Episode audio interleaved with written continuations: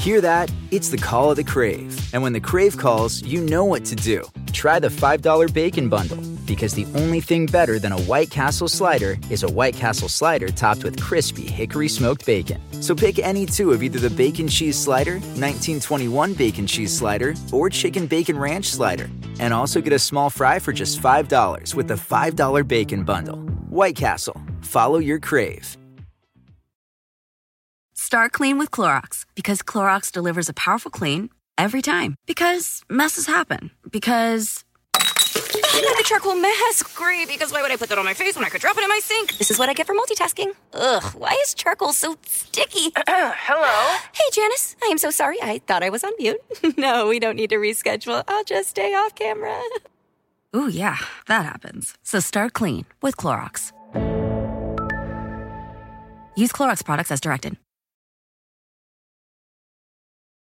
This is Civics 101. I'm Hannah McCarthy.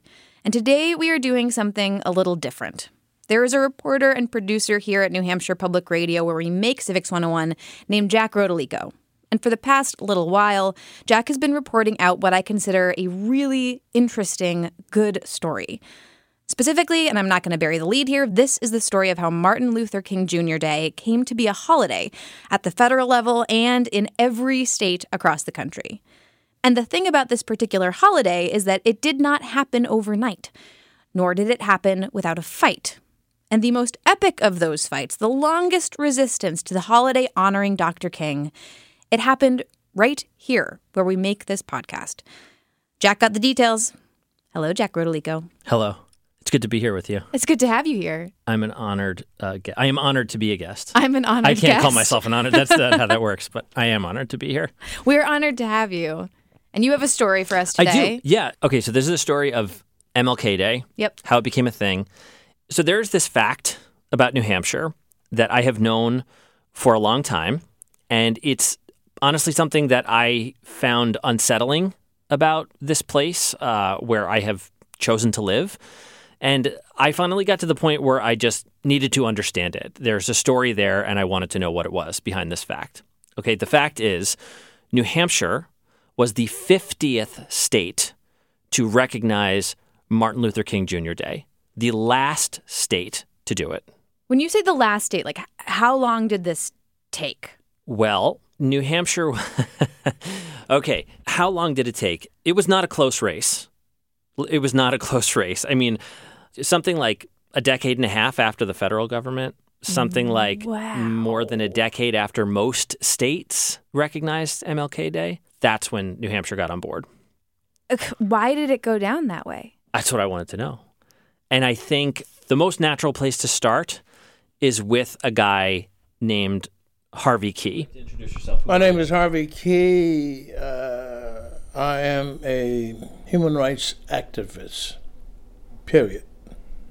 Now, you were born in Birmingham, right? Yeah, 1932. So Harvey Key is 90 years old. Um, he is uh, like a, an extremely active 90 year old gentleman, still involved in the community, still involved in politics in different ways. He's the head of the New Hampshire Human Rights Commission, among other things. So he was born in Birmingham. Now he's living in New Hampshire. Yep. When did he come up here? Yeah, Harvey came up here with his family in the 70s. He raised his kids here. But Birmingham is what made Harvey Key who he is. The MLK story that you're about to hear, Harvey has told this before. In fact, he once told it before the New Hampshire state legislature back in 1999. Harvey was a state rep at that time. As a little boy, I could not walk the streets and look white people in the eye because that was a threat to white people. I could be arrested for disorderly conduct. I could not shine shoes on the street. I could not deliver paper on the street. Harvey grows up deep in the Jim Crow South. Okay, so this is this era following the end of Reconstruction, right? Mm-hmm. Where there are all of these laws in a lot of former Confederate states and some border states that basically codified a racial caste system. That they were anti-black, anti-enfranchisement laws that dictated a whole swath of behaviors for how black people in America would have to act. Yes, and enforced with state violence and vigilante violence. As a young man, I saw many shootings of colored men who supposedly had stolen something from a store and shot in the back by white policemen. For a long time, I found it difficult to look people in the eye. Sometimes I find it difficult now. At age 14, I had no self esteem. I didn't have much hope for being anybody, so I became a gang, gang leader. I was put in jail at age 15 for assault and battery with attempt to murder. So Harvey is on this very precarious course as a young man. He's dejected, he's angry, and he's surrounded by violence against black men like him. So he starts to respond with a bit of violence himself. That's how he describes it. At the same time, he wasn't entirely without hope and positive examples of what his life could become. He has black role models, he has black teachers at school, um, people who give him some hope that he can have a future. My mother had a fourth grade education, and she said to me one time, If they can, you can. Well, I don't know what that meant at that time. I know now. Despite setbacks, despite being jailed at 15, Harvey gets out of jail and starts to do really well in school. He is very smart, very studious. He goes on to college and to grad school. He develops a stronger sense of self. But as an adult in Birmingham, he still has this hot coal of anger in his chest because whenever he tries to assert his rights or even just dream about his future, he cannot do it. He can't vote. Told me if I wanted to vote, I had to count the number of beads in a jar. He can't get a job. And I had a degree in pre med. They said I had too much education. They didn't have enough. I don't know whatever they said, but I couldn't get a job. He even joined the army and fought in Korea, but there, he got no relief from the racism all around him. He tells this story about waiting in line at the mess hall. One of the soldiers says, Why don't you get back there where you belong? I had a uniform on, same troop, and he had the nerve to say, Get in the back where you belong. And so after the Korean War, Harvey comes back to Birmingham and he's just getting fed up. You know, he has a lower tolerance and he's not easily intimidated he starts carrying a gun and he says that he was ready to use it if he had to. And just as Harvey has taken all that he can, Martin Luther King Jr. is about to advance the front line of the black freedom struggle to Harvey's hometown of Birmingham.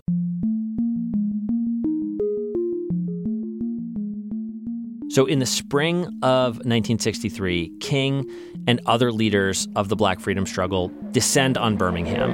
It was against this background that Dr. King was asked what he meant when he said that achievement of a breakthrough in Birmingham could crack the whole South. Well, Birmingham is a symbol of hardcore resistance to integration.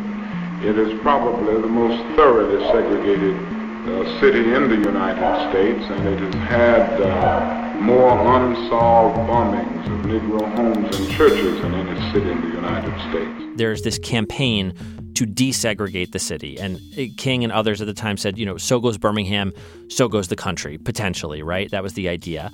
And it's this 63 is this whiplash window of time in Birmingham. You know, a lot of things that we might know about from history books happened in this like six month period. There were hundreds of arrests. Arrests were made in mass lots everyone charged with the same offense, parading without a permit. The Negroes had asked for permits and had been denied them. King's letter from a Birmingham jail, he wrote that year. Uh, there was a children's march where kids were blasted with fire hoses.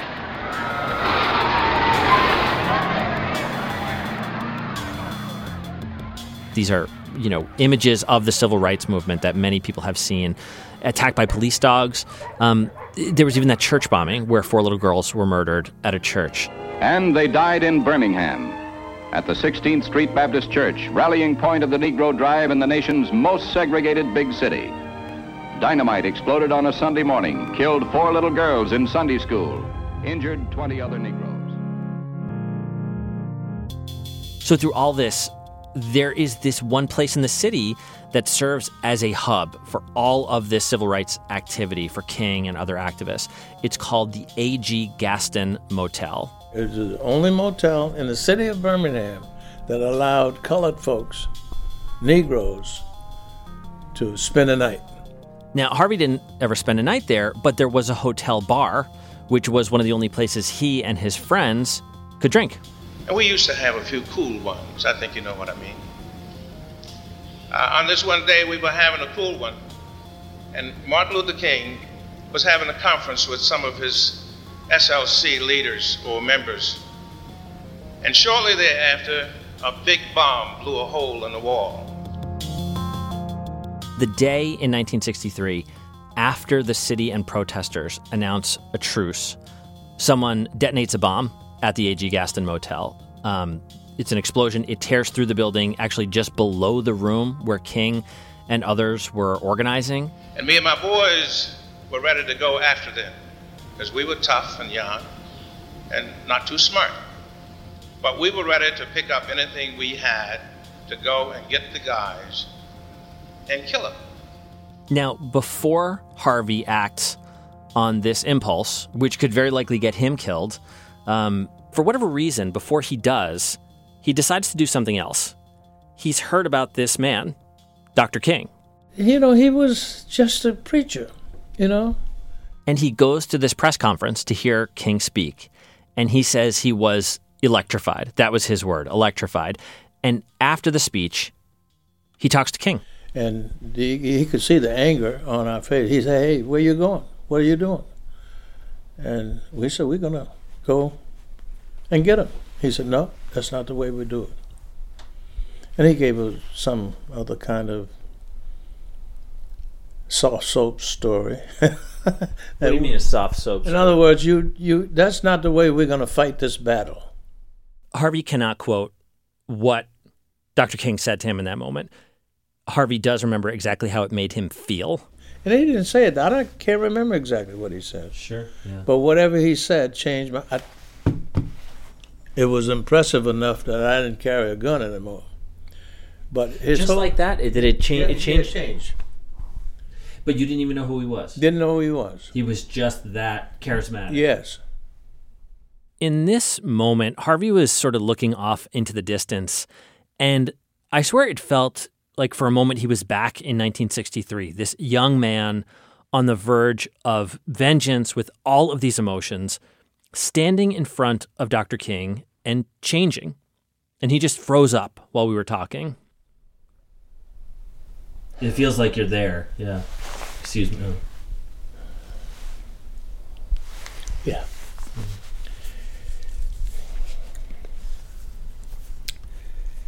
It's tough. It's hard to think that other human beings treated us so poorly. But I was changed from feeling the hate about how I was treated as a youngster in Birmingham, but I was changed instantly. I'm better off because I carry, I want to say it this way. He never said this a pocket full of happiness wherever I go now. I didn't have that before.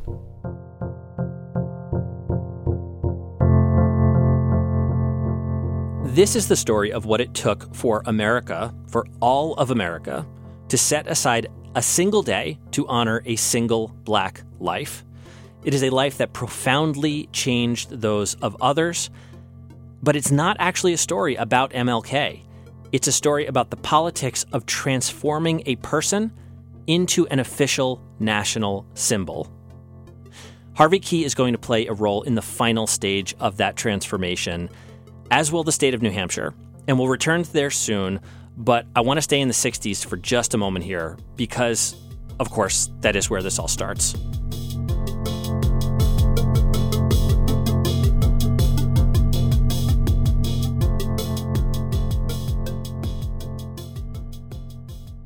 The story actually starts right after Martin Luther King was assassinated. Okay. So he is murdered Memphis, Tennessee, April 4th, 1968. And immediately there is this massive outpouring of grief across the country, particularly in black communities. This is how Washington looked from the air tonight. At one point early in the evening, more than 100 fires were burning, some of them in an area just 20 blocks from the White House. In the immediate days after King's assassination, there are riots, uh, particularly in northern cities across the United States. And as darkness fell, arrests increased. To this hour, more than 700 people have been arrested, some of them picked up in spot checks by police enforcing the curfew. You know, and this is this expression of frustration with, you know, living conditions, with job opportunities, everything that King stood for and fought for in the black freedom struggle. You know, it's not like everything had been fixed by 1968. And so it was just this overflowing outpouring of anger and grief. And so I said, What what is the greatest honor that I could pay this man? What do I do now? Okay, so this is John Conyers. He's dead now. This tape is from 2008. And Conyers was a Democratic congressman from Michigan. He actually served in the House for 52 years, and he was one of the founding members of the Congressional Black Caucus, influential guy for a long time. Back in 1968, he was only in his second term in the House. And after King is assassinated, Conyers wants to do something. And he has an idea that would become the seed of this huge social movement. And I called Coretta Scott King and I asked her permission and agreement, and uh, we introduced the bill four days after his assassination. All right, what bill is he talking about here? Conyers' bill would set aside the third Monday of January as a federal holiday. The federal government would shut down every year specifically to honor King's life and sacrifice. Now, today we live in a world where King is pretty much universally recognized as a hero. That was not the case when he was alive. I mean, he was very popular among black Americans, but among whites, he was divisive, he was unpopular.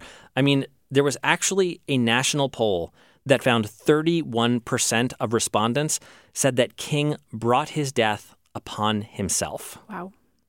So in 1968, Conyers' bill went nowhere in the House.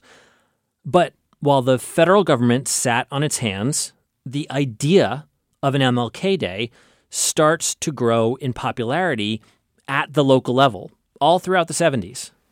It happened from the ground up uh, because the theory was well, there's a lot of emotion around losing Dr. King, but as the years would pass, the enthusiasm would diminish. But just the opposite happened.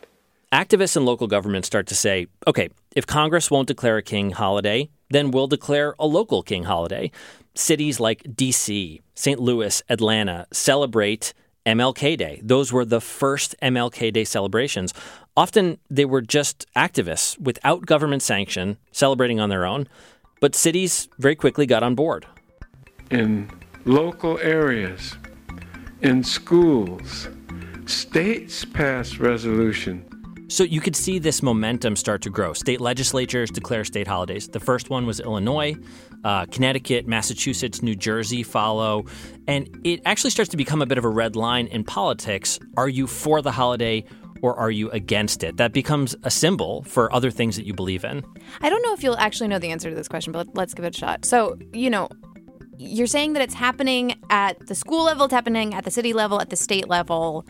Was there a shift among the sort of whole body politic when it came to sentiment about Martin Luther King? Yes, there was actually, because there is polling on King's popularity before he died and after he died, actually for years, going up into recent years.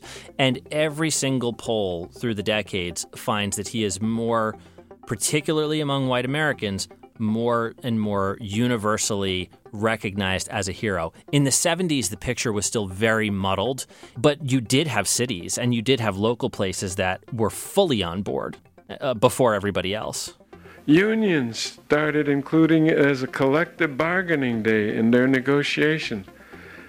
And more people began joining on the bill in the Congress.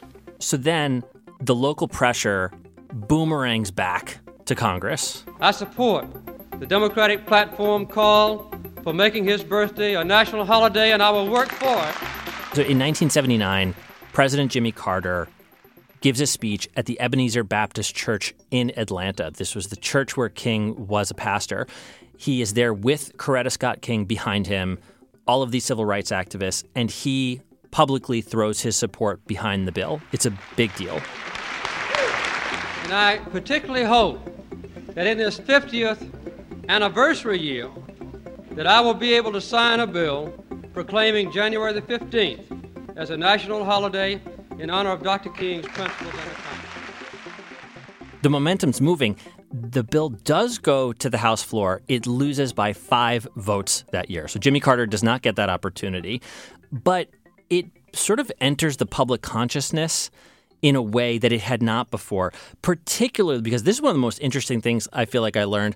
Okay, Stevie Wonder, Yeah, the Stevie Wonder Happy Birthday song. I know it well. I know it well.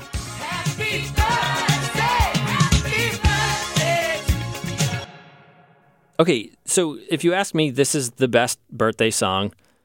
It's better than the birthday song, right? I it's just a agree. it's a birthday anthem. I have heard it all my life, and Stevie Wonder wrote this song for Martin Luther King Day. He released it in 1980, specifically calling out the whole country. Why won't we honor this man? Why not create a holiday?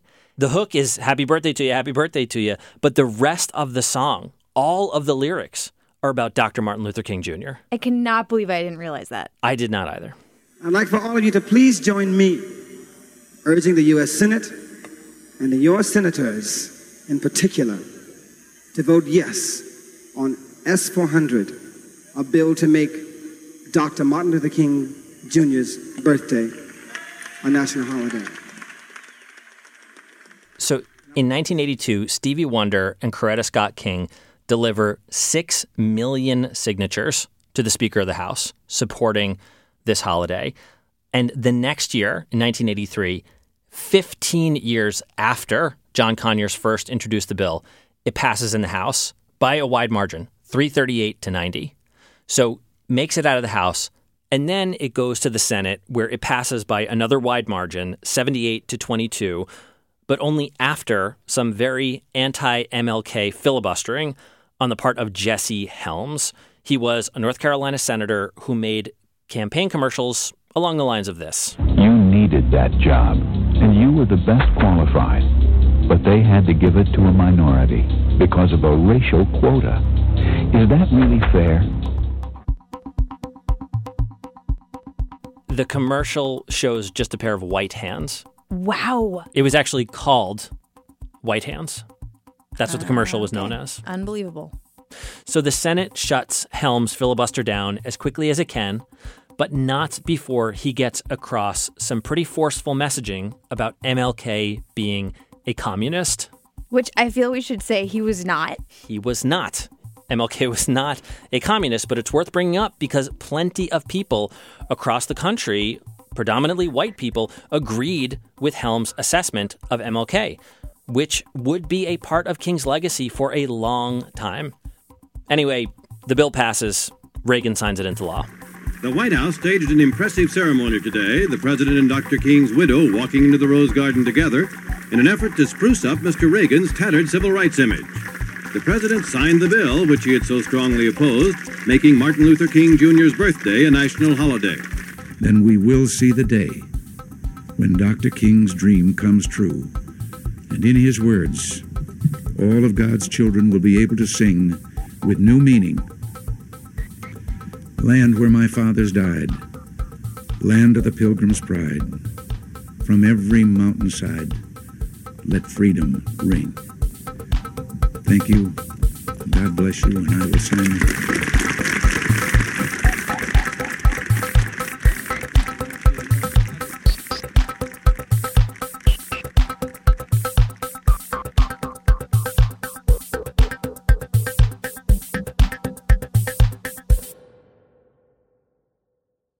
We're going to take a quick break, but before we do, a reminder that Civics 101, all of the work that we do here, this story that Jack brought us, it's all made possible because our listeners support us, both in spirit and, when possible, with donations. This is public radio. That's how we work. If you're in a position to make a contribution to the show, please consider doing so. It's quick, it's easy, and it's a way for you to show your belief in free, accessible civics education and good stories. Click the donate button on our homepage at civics101podcast.org. Hey, pet parents, are you searching for the perfect place for your dog to play? Check out Camp Bow Wow. Our safe and supervised doggy daycare and boarding ensures your pup gets the socialization they crave while giving you peace of mind. With our certified staff and clean and spacious facilities, your dog will have a blast making friends and staying active. Join the Camp Bow Wow pack today. Your first day is free. Visit us at campbowwow.com. Franchise opportunities available. Life is a highway, and on it there will be many chicken sandwiches. But there's only one McCrispy. So go ahead and hit the turn signal if you know about this juicy gem of a detour. Hey there, everyone. Hey, folks. The whole Civics 101 team is here in DC for a week. That's why you hear cars and stuff whizzing by. Uh, we are in the district to talk to the people that we talk about on a daily basis. And a lot of those people work in the executive branch. That is the largest employer in the world. And a lot of those people work in the civil service, where, after the assassination of James Garfield, it's a long story, they take an exam to make sure that they are the right person for their job. But if you run a business and you're not the federal government, the best way to search for a candidate isn't to search at all, but to match instead with Indeed. 93% of employers agree Indeed delivers the highest quality matches compared to other job sites. 23 hires are made on Indeed every minute, and their matching engine is constantly learning from your preferences, so the more you use it, the better it gets. And listeners of this show will get a $75 sponsored job credit to get your jobs more visibility at Indeed.com slash civics. Just go to Indeed.com slash civics right now to support our show by saying you heard about Indeed on this podcast. Indeed.com slash civics. Terms and conditions apply. You need to hire? You need Indeed. You're listening to Civics 101. I'm Hannah McCarthy. And today we are talking to reporter and producer Jack Rodolico about the creation of Martin Luther King Jr. Day. This holiday did not come about without a fight. Many fights, in fact. But in 1983, Ronald Reagan finally did sign a bill making MLK Day a federal holiday, which means that it was recognized by the federal government, but not that it had to be recognized by the states. All right, so we've got this federal holiday. Jack, you have established that there are states across the nation celebrating Martin Luther King's birthday as a holiday in that state or in a city or even in a school district. But as I know, a federal holiday does not mean that everyone in the country has to do it, right? It's still up to the states as to whether or not they want to make it a holiday. So, how many states are left who are not doing this? Well, Reagan signs the bill in 83. The first federal holiday is three years later in 86. And by 1986, 44 states officially recognize MLK Day. So by the time the first federal holiday comes around, there are only a handful of states that are refusing to create the Martin Luther King Jr. holiday. And Hannah, I will tell you, you and I are sitting in one of those states. and so, yeah.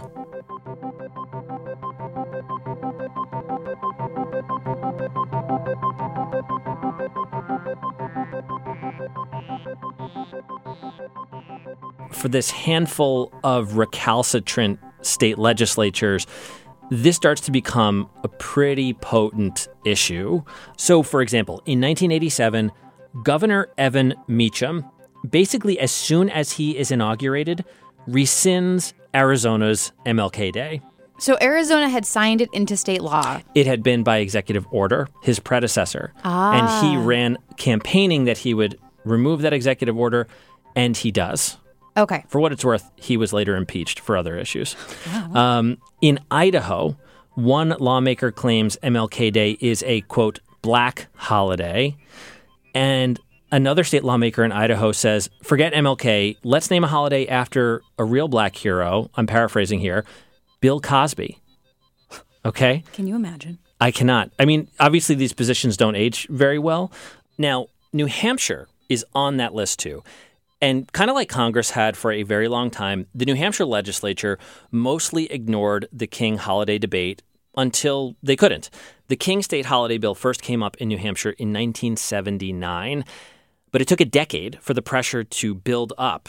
And I want to give you a sense of the lawmakers who were at the state house when this discussion came to a head. It was hard to hide at that time. You could not just blend in. If you can stand in the sea of 400 white people and still hold your own, you're not doing too bad. This is Democrat Linda Diane Long. She's now a Baptist minister in Georgia. And in the late 80s, she was one of a small handful of black lawmakers in New Hampshire's 400 member House of Representatives. Next up. You have to understand, I was a full time assistant dean at UNH. Right. And a full time legislator and a full time doctoral student with three kids. And I coach hockey and soccer and baseball. Yeah. That's Wayne Burton, a Democrat and retired college administrator. And finally, Jackie Domain, a Republican. She splits her time now between New Hampshire and Florida, which is where I found her. When I entered the legislature in 1987, I was 37 years old. The average age was 63. So the MLK Day pressure is coming from both outside the state of New Hampshire. Uh, we were seeing nationally how the national push for the holiday had picked up steam when Stevie Wonder wrote, you know, the song, and Jesse Jackson, of course, was running for president. And from inside the state, from the state's biggest city. The Manchester School Board determined wanting to recognize Martin Luther King Day in the hopes that it would help get it passed at the state level. So 1989 is a big year for the bill in New Hampshire. It is the first time that the public really turns out in force to tell the legislature to pass this bill. And the hearing itself started off very emotional, you know, with prayer. It was packed. Uh, we had children, we had white people, we had black people, we had um, Native Americans, a variety of people speaking that day. So it wasn't a black issue. A few members of the public spoke against the King holiday, most spoke in favor. So break this down a little bit for me. You're asked to orchestrate the theater of a floor fight, five monologues. And I would speak last because I had the story of meeting Dr. King. One of the reasons Wayne Burton cared so much about a King holiday bill is that he met Martin Luther King um, back in 1964. MLK came to Wayne's college in Maine for a lecture, and he met him in person. As and you know, as Harvey Key said earlier, it was just a life altering experience for him. So he sat down on a couch, and we were talking quite a while. And after a while, I said to him, "This is all wonderful stuff, but what's it got to do with me, a white kid at a white school in an all-white state?" And that's when he said, "If your conscience stops at the border of Maine." You're less of a person than you should be, and you're as responsible for what happens in Birmingham as you are in Brunswick, Maine. And I, I was really taken aback. I'd never been challenged like that to have a borderless conscience.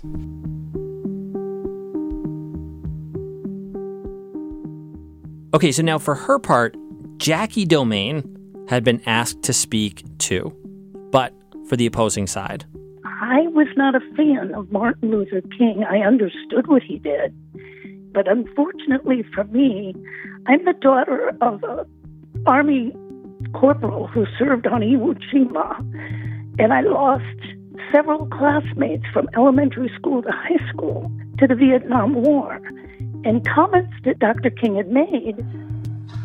But they ask, and rightly so, what about Vietnam? They asked if our own nation wasn't using massive doses of violence to solve its problem, bring about the changes it wanted. Their questions hit home, and I knew that I could never again raise my voice against the violence of the oppressed in the ghetto without having first spoken clearly to the greatest purveyor of violence in the world today, my own government. It's a little hard to hear there, but that is King calling the United States the greatest purveyor of violence in the world. He compares state violence against black Americans to America's violence against the Vietnamese. And many Americans, particularly white Americans, considered his words an insult. They didn't volunteer for that war, they were drafted and lost their lives. I felt it was unkind what he had said, and so I got on the floor and opposed the bill. Now, there were lawmakers at the time who were much more cutting. One called King, quote, an evil man. And this did come down to partisan politics. I mean, New Hampshire was controlled top down by Republicans. It basically had been for about 100 years. This is a state at the time where the most powerful media outlet was a newspaper, the Union Leader, and that paper's editorial board was vehemently against MLK Day. Lawmakers are picking this paper up every day and reading it. And between 1988 and 1991, the Union Leader published an even 100 editorials and editorial cartoons about MLK Day, relentlessly attacking King and his legacy and his supporters. They called him treasonous. They called him a demagogue. So, what was it like to sit there and listen to people propagate these, you know, just... I probably had a blood pressure of about 300 over 2,000 during that time. They, they tried to demonize Dr. King by saying he was a communist because he had gone to North Vietnam during the war. How did you take that communism line as uh, a, a, Vietnam veteran yourself? I, I took it quite badly because I had spent, I had almost been killed several times killing communists.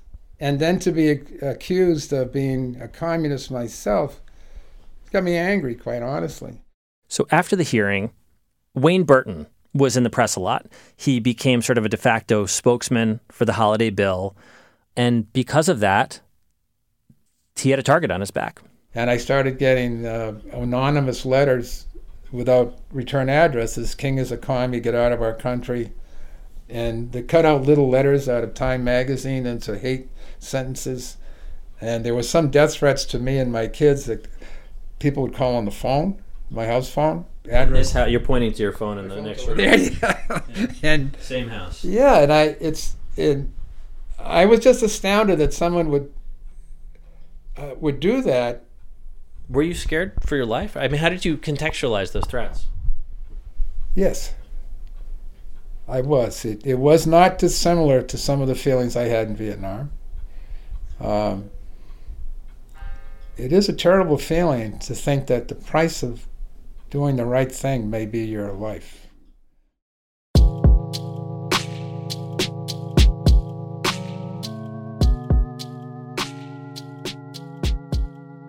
And I just want to pause here and reflect on this. We are talking about a man who is trying to pass a state holiday, right? Mm-hmm.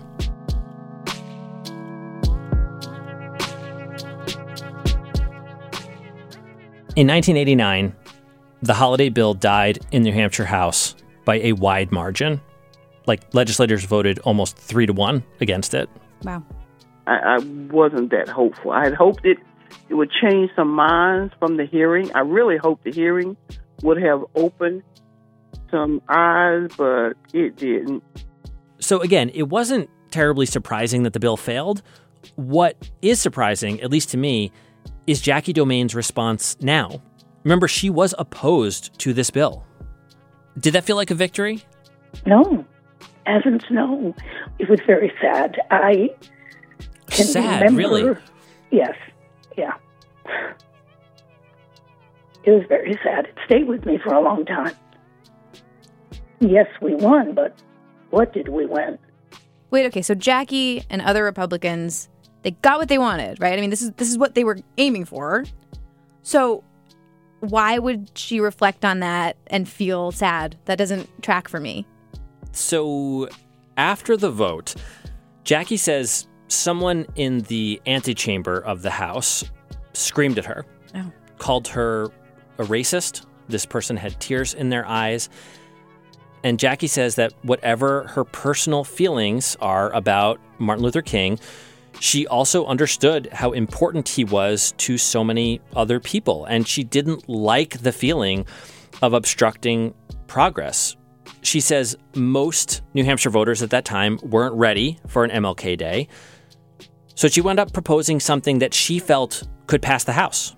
The purpose of a Civil Rights Day was to get to move the issue forward and not leave it where it had been left in 1989 in anger.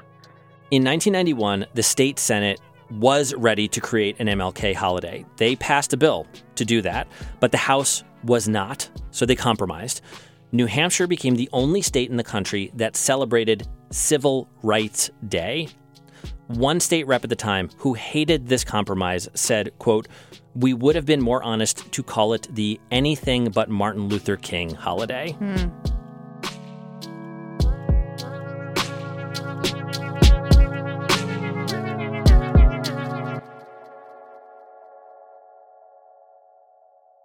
We're going to take a quick break here, but when we're back, it is the final, insistent push to once and for all spread the celebration of Martin Luther King Jr.'s life and work to every state in the nation. Hey, pet parents, are you searching for the perfect place for your dog to play? Check out Camp Bow Wow. Our safe and supervised doggy daycare and boarding ensures your pup gets the socialization they crave while giving you peace of mind. With our certified staff and clean and spacious facilities, your dog will have a blast making friends and staying active. Join the Camp Bow Wow pack today. Your first day is free. Visit us at campbowwow.com. Franchise opportunities available. Dive into the start of summer at Whole Foods Market. Check out their summer splash event with sales on fresh organic produce, organic strawberries, and a fan favorite sale on Ben & Jerry's and Talenti. Explore deals on grill-friendly meats like organic air-chilled chicken breast, beef and chicken kebabs, all with no antibiotics ever from our meat department. Plus, grab easy sides from prepared foods and cool off with refreshing drinks. Kick off your summer and shop in store or online at Whole Foods Market today. After the end of a good fight, you deserve an ice cold reward. Modelo, you put in the hours, the energy, the tough labor, because you know the bigger the fight, the better the reward. Modelo, the mark of the fighter. Drink responsibly. Beer imported by Crown Port Chicago, Illinois. We're back. You're listening to Civics 101. And today, reporter and producer Jack Rodolico is sharing the story of Martin Luther King Jr. Day and the decades long struggle to make it truly a nationwide holiday. Okay, so Hannah, this final stretch of the story is the part that I was honestly most curious about because the holiday bill seemingly enters this purgatory period. In hindsight, it feels inevitable that New Hampshire would do this, but it's going to take all of the 90s, like all of the 90s. So, what is going on? What does it take for New Hampshire to finally honor the holiday? That's what I wanted to know. Um, I kind of assumed the bill languished, but in fact, it didn't. At the time, for us, it was pure racism. This is Ray Joseph, and this is where things get really kind of unwieldy and unpredictable. So in 1990, Ray is a student at St. Paul's School. Okay, St. Paul's is one of America's most exclusive boarding schools, a high school. Historically, boarding schools are like the epitome of waspy, exclusive institutions. But at this time, they were diversifying, and Ray was part of a minority of very bright black students on the St. Paul's campus. By the way, St. Paul's School is two miles from the New Hampshire State House. Uh, you got to remember, this was the late 80s, so we were listening to Public Enemy, Fight the Power, the autobiography of Malcolm X. So it wasn't me, but one of my roommates said, we should boycott. We should not go to school. And it was that seed of an idea that wound up turning into something to bigger.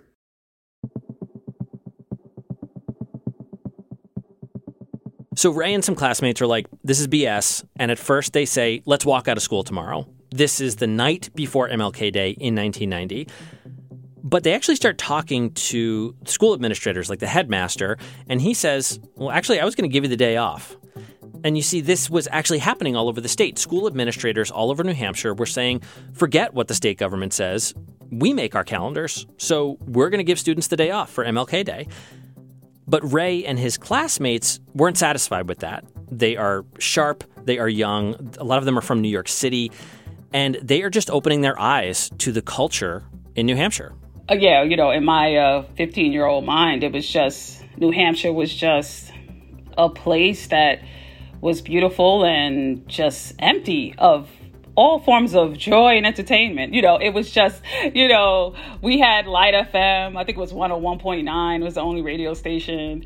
I mean, they didn't even play Bon Jovi. I mean, it was, you know, no Depeche Mode, no anything. This is Tamika Teixeira, another St. Paul student in 1990. I didn't know that there were people who would not celebrate MLK Day. Like, what are you even talking about? That's unfathomable to me, right? It wasn't just that they saw an omission of black culture in New Hampshire. Tiffany Gill, another student, says this was sometimes a hostile environment for her. Um, the first and only time I've ever been called a racial epithet um, that I've heard was walking down Main Street in Concord, New Hampshire as a high school student. So, MLK Day 1990, the St. Paul's kids are like, we can't protest the school, but the school winds up sanctioning the protest and joining it. That feels so rare to me. Doesn't it? Yeah. Yeah, the school was really on board and they made a plan together. Students and faculty and administrators walk from St. Paul's two miles to the State House. And so we spent the preceding night, that Sunday night, uh, developing, you know, um, signs, wristbands, armbands. I remember filing out of chapel just as that New Hampshire snow begins to fall upon us. It was cold as it always was in January in New Hampshire. It was uh it was a warm uh feeling. It was beautiful. It was a beautiful line of us walking, you know, off the grounds together. Nothing had been plowed and we all just came out with excitement with a little fear, I think. We didn't know what we would encounter, and cars honking and showing support. You know, something they all kind of reflect on is that it was kind of like MLK had given them a roadmap for what to do in this situation. March, right? Go to the seat of power, make your demands known. You know, for us, it was like our mini civil rights movement. We believe it is time for change. By honoring Dr. King with a state holiday. Is this the video with you at the bullhorn? You got it. That's exactly right. Yeah. And declare our commitment to realizing King's dreams of eradicating racism, poverty, and violence. So ultimately, this was inspiring for these St. Paul's kids involved, but they had no political clout in New Hampshire, and they knew that, right? They're not old enough to vote. They're not residents of the state. Their parents don't pay taxes here. So after the 1990 march, they start to reach out. I was Forrest Gump in all this, though. You have to understand, I was just in the right place, the right time. This is Mike Vlacich. He was a kid in the Concord Public High School at the time. By the way, Mike is now a Biden appointee in the Small Business Administration. And I have to tell you, like, the number of youth involved in this MLK Day fight in the 1990s in New Hampshire, to me anyway, seemingly a big percentage of them are lifelong activists. And they will they will tell you that this was activating for them for the rest of their lives. Back then, Mike was a kid who had no contact with this exclusive school in town. If you're a Concord High public school student, interacting with St. Paul's kids was not the norm. For something so close to us, that institution, we wouldn't have thought that we were part of that. St. Paul students and Concord High kids start a letter campaign and they invite kids to protest with them so that in 1991, more than 1,000 high schoolers descend on the State House lawn. So that was a cool thing. Again, because you had the, you know, basically the, the black kids from the elite school, you know, with the white townies. This is Arnie Alpert. Arnie had been advocating for MLK Day in New Hampshire since the early 80s. He was on a committee of activists dedicated to this cause, but, you know, they were all adults. They were all politicos, you know. For him, To see a thousand kids come out for MLK Day, it felt like this thing had finally taken on its own momentum. Because the state was resisting the holiday, it actually made it more important. It, it, was, it was a holiday of celebration and resistance at the same time. Up until this point, Hannah, there wasn't too much national press about New Hampshire's stance on MLK Day. But that was about to change because Arizona was about to painfully become the 49th state. So, this part of the story is kind of bananas to me. In 1990, the NFL, the National Football League, awards the Super Bowl to Tempe, Arizona. As in, Tempe will host the Super Bowl. Tempe will host the Super Bowl, and it will draw in the hundreds of millions of dollars that the Super Bowl brings into that area. So the NFL says, okay, Arizona, you're in line to host the Super Bowl, but there's a caveat. We will take this game away from you if you continue to reject MLK Day. This was not a popular stance for the NFL to take at the time.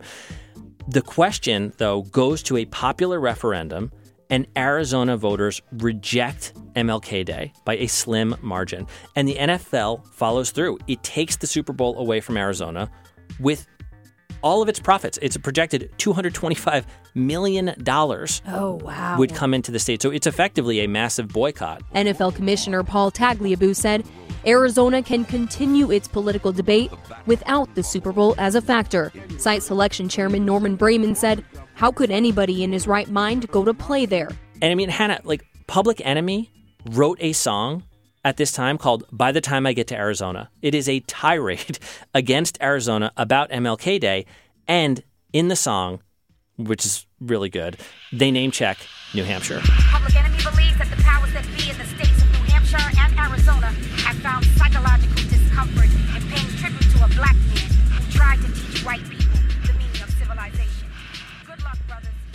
I mean, this is just so interesting, right? I, I understand why these songs are being written. It's not just Happy Birthday, right? It's also Public Enemy because it's like this is an unbelievably public display of pretty hard to deny racism. Yes. Well, right? and if you think about if you think about birthday song, Stevie Wonder, this is a happy-go-lucky song, right? Yeah. And it because it's really kind of calling out everybody. Public Enemy, it's like you don't want to be Arizona or New Hampshire in Public Enemy's crosshairs. Right. It's very different calling out America for racism and being in those crosshairs as one state. Yeah. So it starts to get pretty intense for these last final states. And then in 1993, Arizona voters redeem themselves. They approve MLK Day finally, and Stevie Wonder and Rosa Parks come to Arizona on MLK Day as like kind of a reward to the state, you know?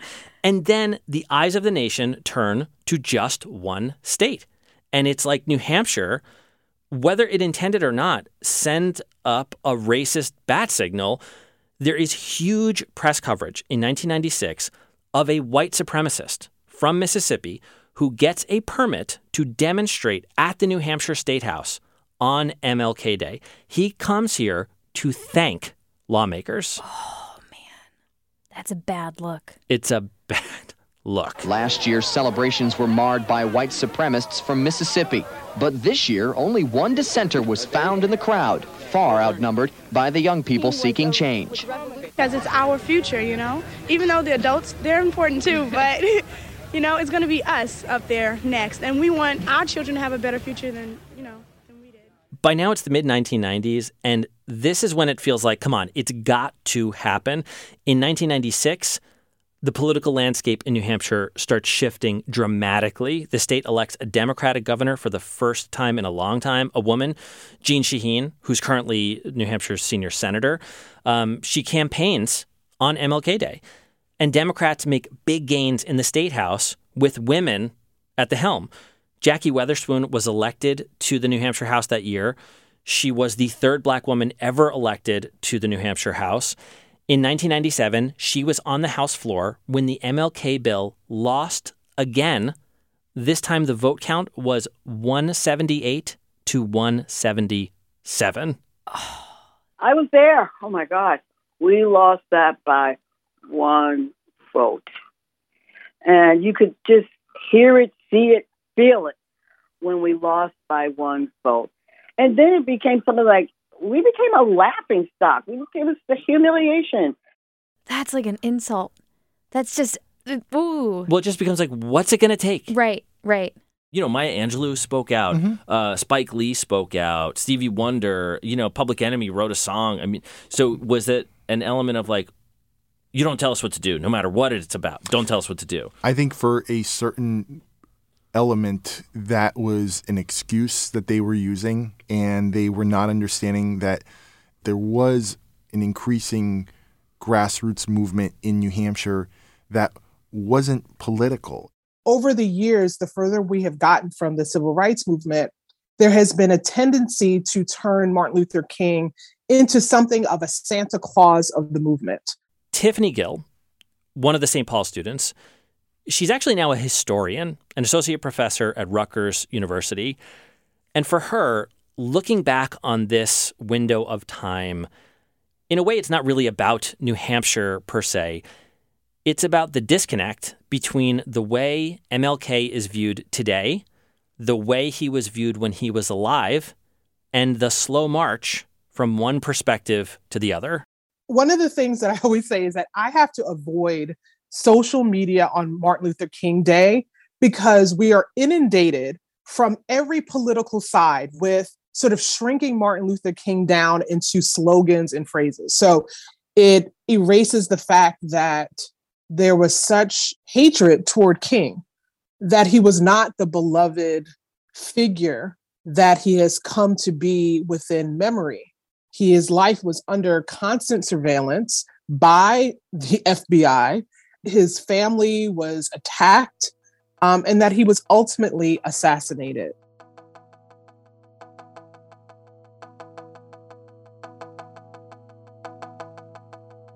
In 1999, the table was finally set, or so it seemed.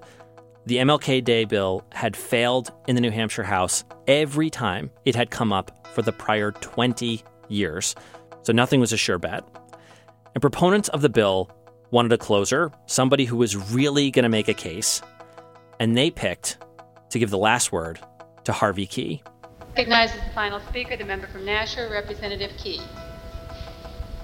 Asking members to be taking their seats. A roll call has been requested. We're on the last speaker. Thank you, Madam Speaker.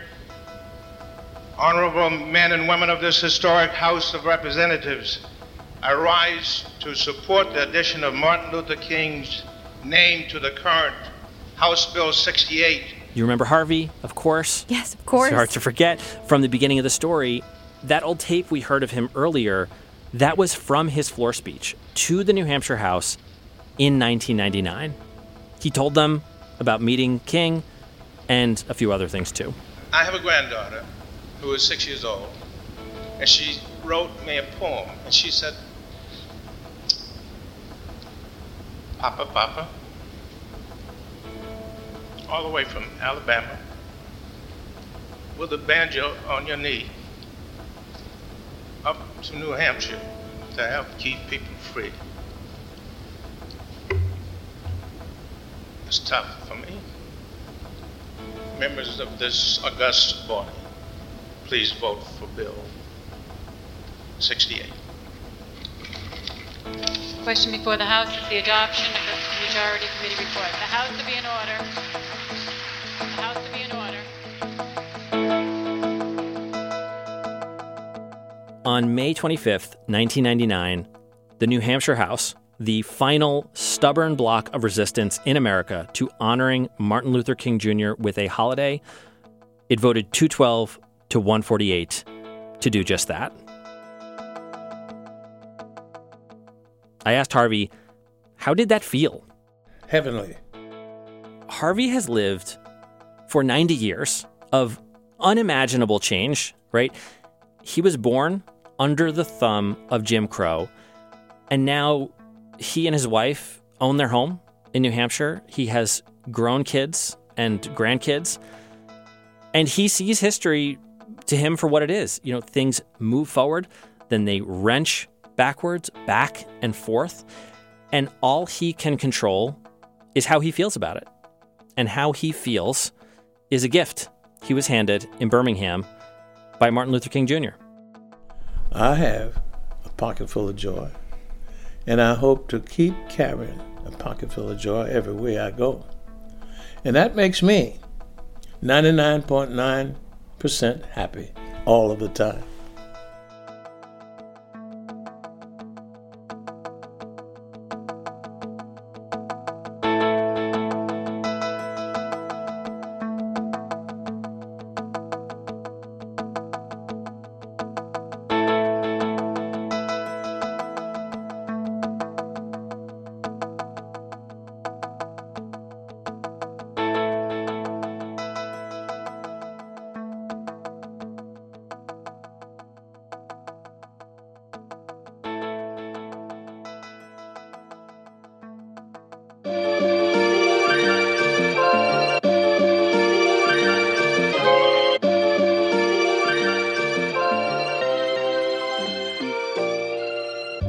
This episode was produced by Jack Rodolico and me, Hannah McCarthy. Nick Capodice is my co host, Christina Phillips is our senior producer, Jackie Fulton is our producer, and Rebecca Lavoie is our executive producer. You can find helpful links, resources, and our entire episode archive at our website, civics101podcast.org.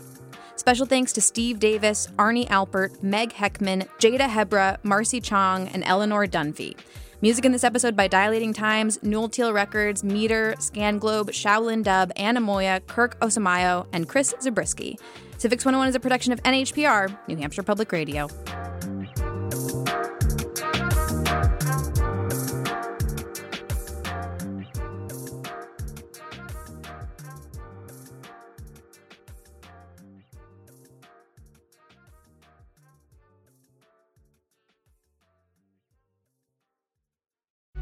Life is a highway, and on it there will be many chicken sandwiches.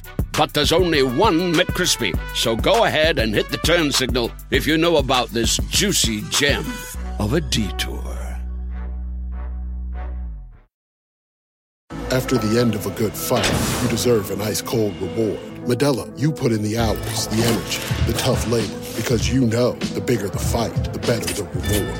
Modelo, the mark of the fighter. Drink responsibly. Beer imported by Crown Port Chicago, Illinois.